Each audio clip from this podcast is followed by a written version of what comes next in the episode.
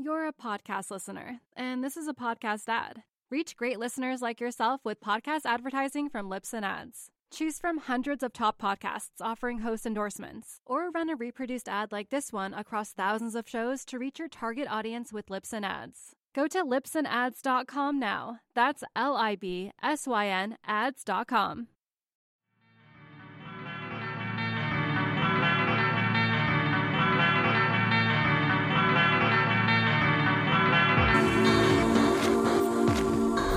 Welcome back to the five minute recap. I'm David Scales, and today I'm recapping the 2018 Corona Bali Protected. These five minute recaps are brought to you by Fanatic.com. Fanatic is a Fin subscription service. You pay 10 bucks a month, maintain a queue on their website, and they mail you your selected fins to your house. You can use them as long as you want, mail them back in their already stamped envelope, and then they send you the next set of fins from your queue. It's the easiest way to instantly expand your quiver. Boards feel entirely different with different fins. Fanatic has every fin from every major brand, and they even sell used fins at a reduced rate if you find something that you want to keep. So, for only 10 bucks a month, it's really a no-brainer. You can even get that first month free by using our promo code podcast, which also directly supports this show. Sign up fanatic.com promo code podcast. Thanks. Start your watches. Your five minute recap starts now.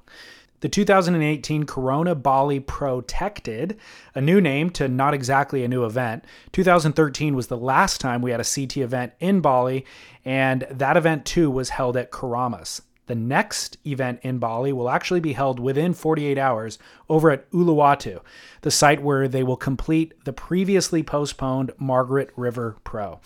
The Corona Bali Pro changed its name to Protected one week prior to the event launch to call attention to the horrendous trash disposal problem that plagues the island, much of which ends up in the ocean. Throughout the event, competitors were picking up trash while walking in from their heats.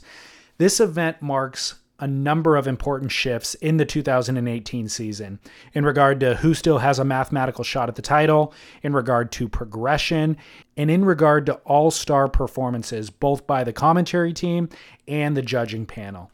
The entire first week of the waiting period was blessed with swell and favorable tides during the windless mornings, and nearly the entire men and women's event ran in head high, often barreling right handers. Italo's backside spin to combo, for which he earned a 10 in the semifinal against Jordy Smith, will be the wave that is the most viewed of the entire event. But it distracts from the fact that power surfing is not only as relevant as ever, but it also consistently was scored highest throughout the entire event. Jordy's 9-4-3 against Conner Coffin in round three all of Michel Bourez's eights and nines throughout the event, and even Italo's consistently high scores were mostly for a series of radically fast, perfectly timed smashes through the lip. This reward for power surfing was also the reason Willian Cardoso made the semifinals despite constant falls, double checks off the bottom, and poor wave selection. Once he connected with a section, his power is absolutely undeniable. Really, it's only rivaled by Jordy and Michel Bourez, who semifinaled and finaled respectively. Gabriel, Zeke, Caroline Marks, and Lakey Peterson all also showcased impressive displays of power. This event crystallized the strength of this new judging regime. Head judge Pritamo Ahrendt would assess the conditions daily and publicly announce precisely what the judges would be rewarding. This practice isn't new, but the adherence of the surfers and the follow through of the judges provided a brand new level of clarity for the viewer. The judging was precise and consistent, and perhaps for the first time I can remember, almost completely predictable.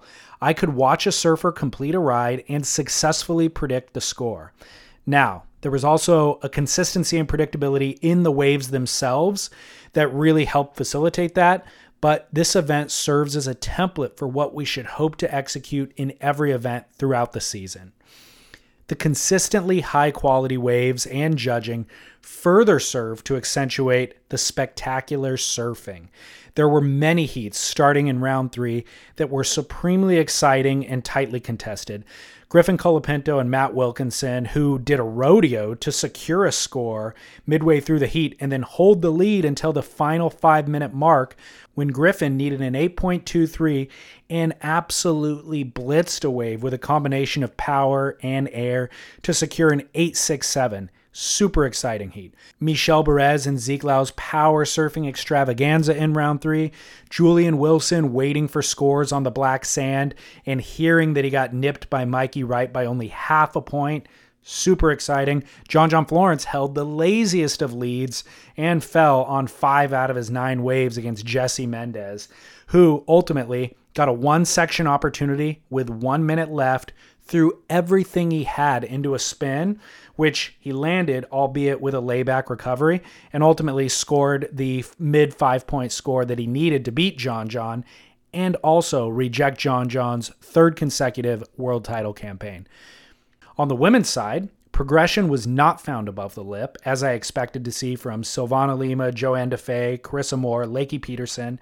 There seemed to be a certain conservation and a desire to not blow great opportunities, and they opted instead for rail surfing. And it was perhaps a really wise choice because, as I mentioned previously on the men's side, the, the rail surfing and the power surfing is what garnered the highest scores.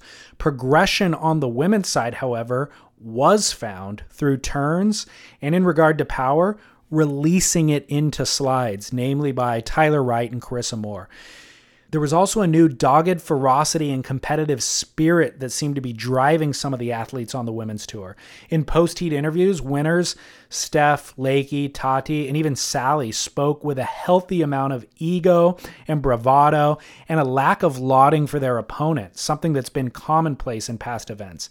Steph even said about Tati uh, and her position going into their quarterfinal heat, quote, Tati's doing fine, but I'm doing better. Unfortunately, Stephanie said that just before losing to Tati in that quarterfinal heat, which admittedly went flat. So Steph entered this event in first place, and she surfed with her trademark fluidity, but she never really fought her way through anything. Sally Fitzgibbons, on the other hand, finally made a return to world class form, not only surfing brilliantly, but getting the best barrel of the entire event and repeatedly drifting fins through the lip and again, she also just fought for it. She always shows tenacity. So it was nice to see her surfing and her connectivity with the ocean finally return to her world class form. She ultimately lost to eventual event winner Lakey Peterson, and Lakey narrowly beat Tyler Wright in that final. Lakey deserved to win this event, and she earned the Jeep Leaders yellow jersey, which she stripped from Stephanie Gilmore there was a major point of difference for Lakey in every heat she surfed throughout the event, and that was the placement of her turns. She'd place her big frontside carve under the lip in the steepest bowling section of the wave, while every other competitor was aiming for the open shoulder. And when cracking the lip, she drives straight into the biggest section of a pitching lip rather than angling for the softer edge. It was critical surfing like no one else was even approaching. Even Tyler Wright, who rampaged her way through the other side of the draw, nearly every one of her power turns was placed on an open face, mostly so open that she'd actually wrap back into the whitewash. She's super powerful, which again scored high, but not critical. Lakey exhibited power on edge, a critically fine balance that simply stands in stark contrast to what all of her other competitors are doing. And again, all represented through where the turns are placed. Lakey heads into Uluwatu in first place.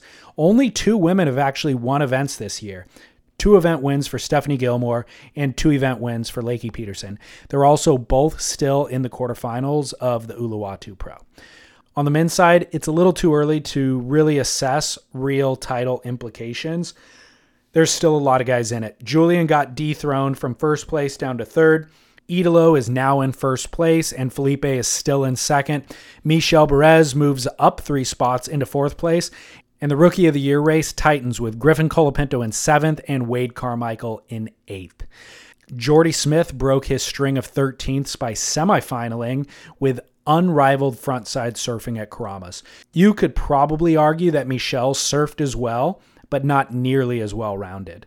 Jordy showcased all the power of Michel, but with much more variety, stomping big airs and controlling fin blasts with a fluidity and casualty that belies its difficulty.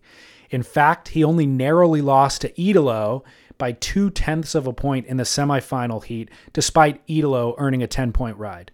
We will also see Jordy over in round three at Ulus, hopefully in the same form. Jordy, by the way, also got tangled up with Gabriel Medina in a full contact paddle battle, which Jordy won and uh, then discussed in his post heat interview. That was a highlight of the event. I've got it on uh, Instagram at Surf Splendor and then on surfsplendorpodcast.com. So, in an event full of highlights, nobody produced more highlights than Italo and he delivered them with a pacing and progression that ensured that the most spectacular of them took place on finals day, where he peaked in the final itself with an 18.87 heat total against Michel Bourez. And this actually also marks Italo's second win this year in the 2018 season, the other one being at Bells Beach. He simultaneously is one of the most powerful surfers on tour and one of the greatest aerialists. He's also the fastest, and his timing serves to accentuate all of those things. There's also an element to his routine backside snaps that I think gets overlooked because of his speed and precision and that's the fact that he's actually releasing and sliding across the coping through the rotation of what is cleverly disguised as a snap. He does it almost every time. Rather than pinning his turn against the lip and then pushing the fins through, he'll often slide with the lip, either across the coping or actually off the wave itself, finishing the rotation as he lands and then catapults into a bottom turn. It possesses the judging criteria within one turn speed, power, and flow. It's the reason why Italo is leaving this event in the Jeep Leaders yellow jersey. Hopefully, we will see him continue that prowess in the lefts at Uluwatu, which is where I'll see you next across the Bukit Peninsula and within the next 48 hours. Stop your clocks. That's the five minute recap of the Corona Bali Protected.